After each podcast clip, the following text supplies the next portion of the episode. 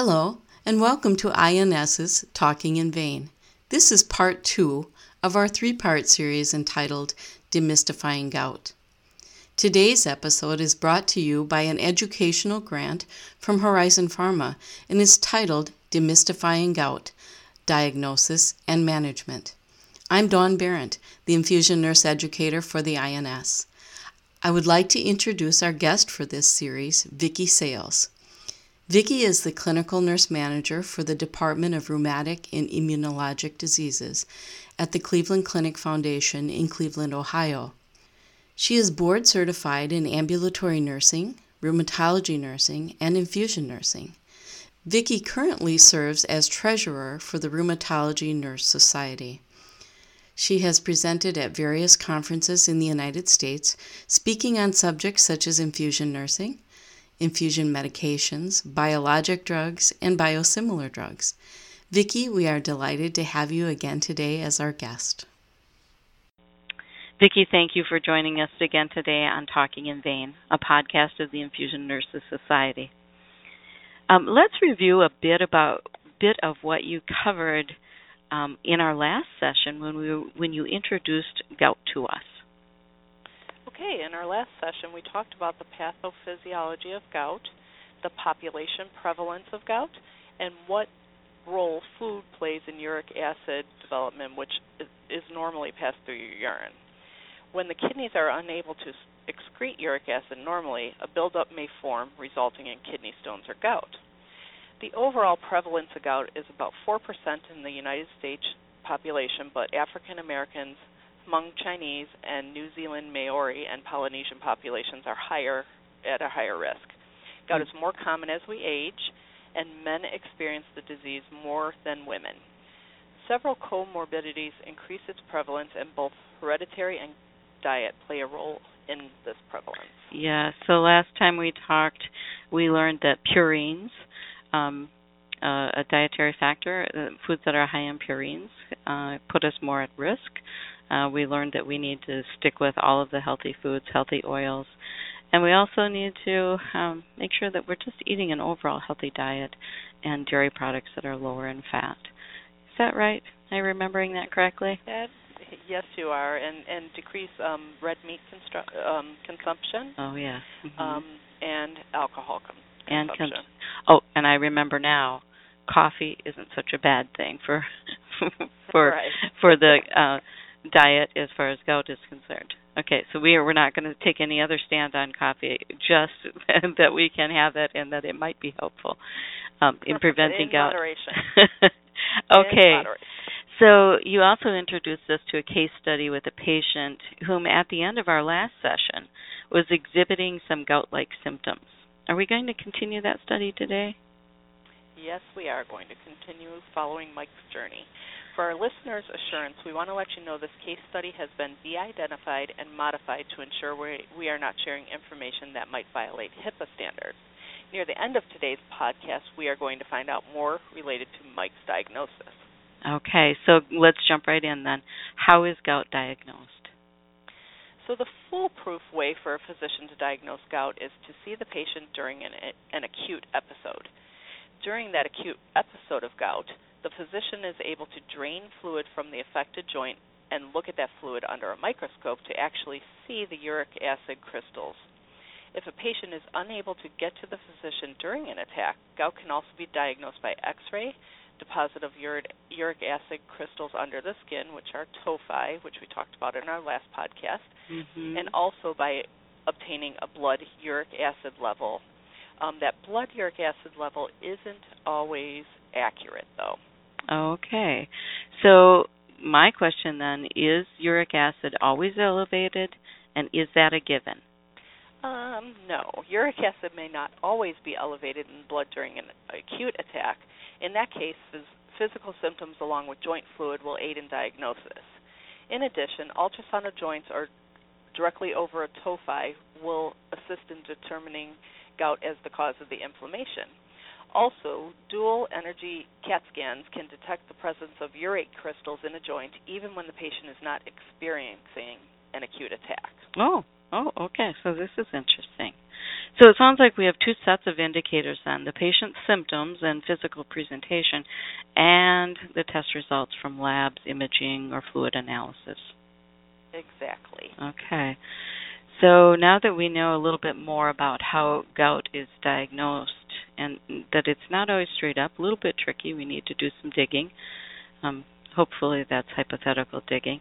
Let's go into managing gout. Let's talk a little bit now about how gout is managed. Okay, so treatment for gout generally involves medication aimed at treating the condition. The first line of defense includes using non-steroidal anti-inflammatory drugs such as ibuprofen and naproxen, as well as prescription NSAIDs such as indomethacin and Celebrex. Oh, okay. Physicians generally begin with higher doses to stop the acute attack, followed by reduced doses to prevent future attacks. Okay, so they need to kind of get in there right away with a higher dose, and then maybe we can reduce it as things get a little bit better.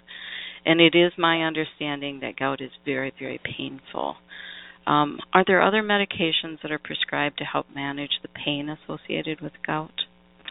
Yes, gout is extremely painful from the patients I have seen. It is just awful. Some medications include colchicine. That's recommended to relieve gout pain. High doses of this drug may cause some nausea, vomiting, and diarrhea, which could reduce the patient compliance with taking the medication. Corticosteroids, such as prednisone, may also be prescribed for those who are unable to take NSAIDs or colchicine, but side effects include high blood pressure and elevated blood sugar level. Okay, so there's always it does seem like there's always just a little bit of a challenge with any type of drug. There are some side effects. Okay. Vicky, are there medications that might decrease the chances of gout reoccurrence? Yes.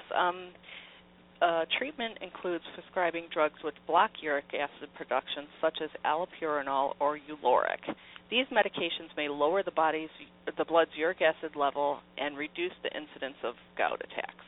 Unfortunately, side effects, again, can occur with these drugs, including low blood cell counts and reduced liver function. Okay. And we don't want to reduce blood counts because then you're more susceptible to infections. Okay, sure. And we certainly don't want to affect the liver if possible, right, either. And next, medications such as probenicid and lacinurad may be added to improve the body's ability to excrete the uric acid through the kidneys. The side effects of these medications include stomach pain and kidney stones. Okay. So it's a tough deal.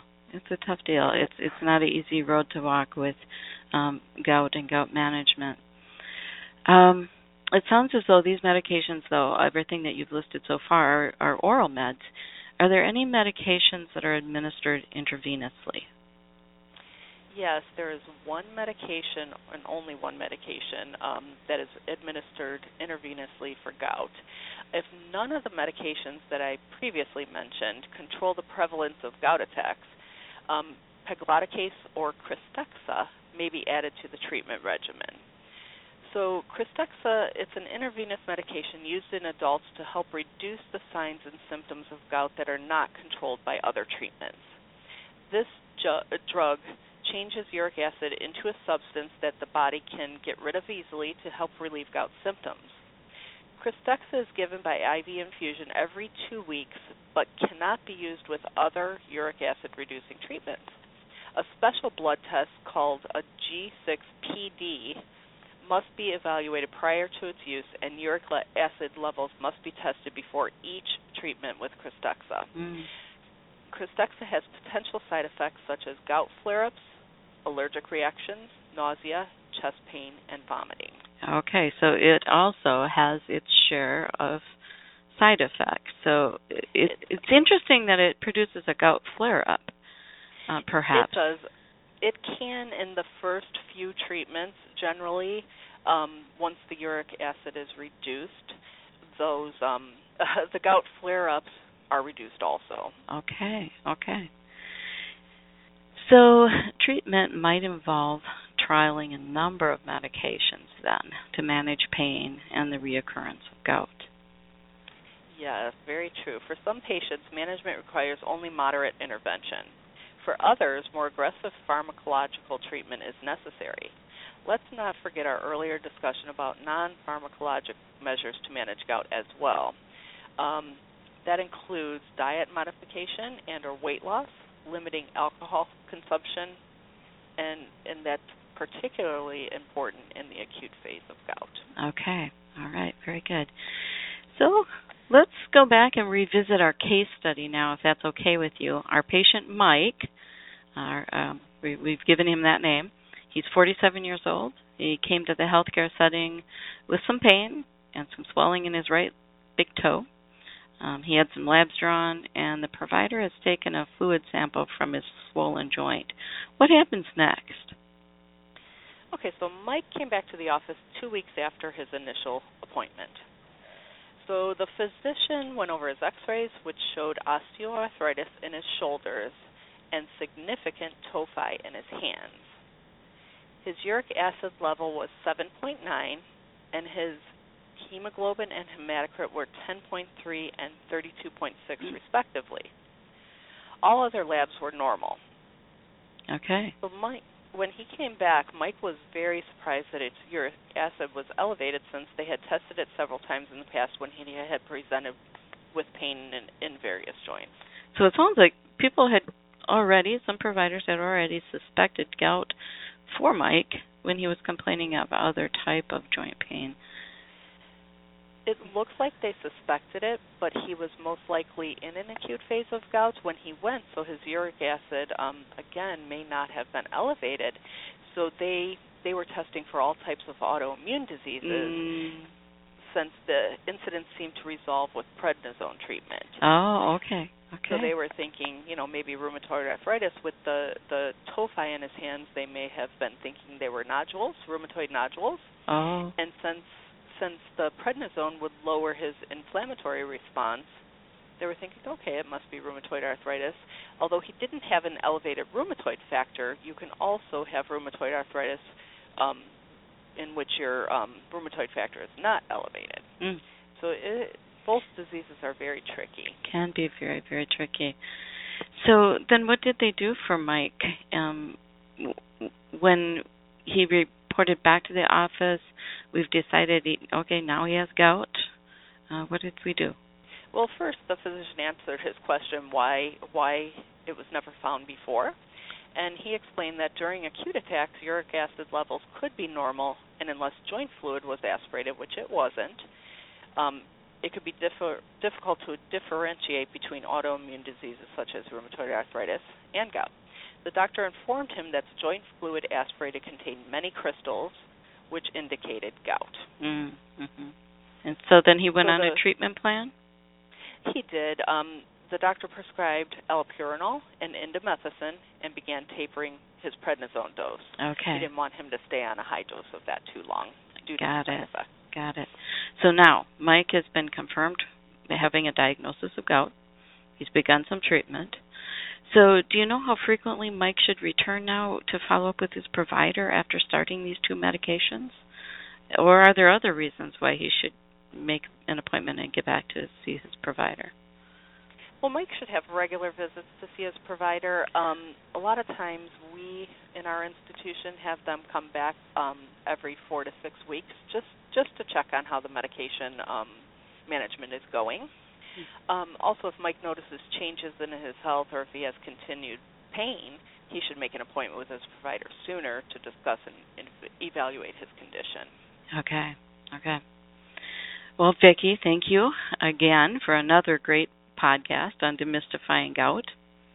In our next discussion, I believe that we're going to get an update on Mike's condition, and we'll also start talking about the complications and management of chronic gout.